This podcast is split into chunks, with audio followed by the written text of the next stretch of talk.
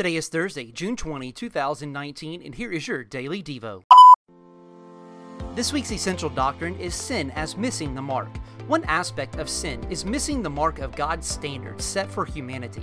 This missing of the mark is not a simple mistake, but falling short of God's glory through conscious choosing of sin. We may refer to sin as a failure on the part of humans to live according to God's standards, but we must recognize that this failure is intentional. We miss the mark when we deliberately choose to cast aside God's intention for us.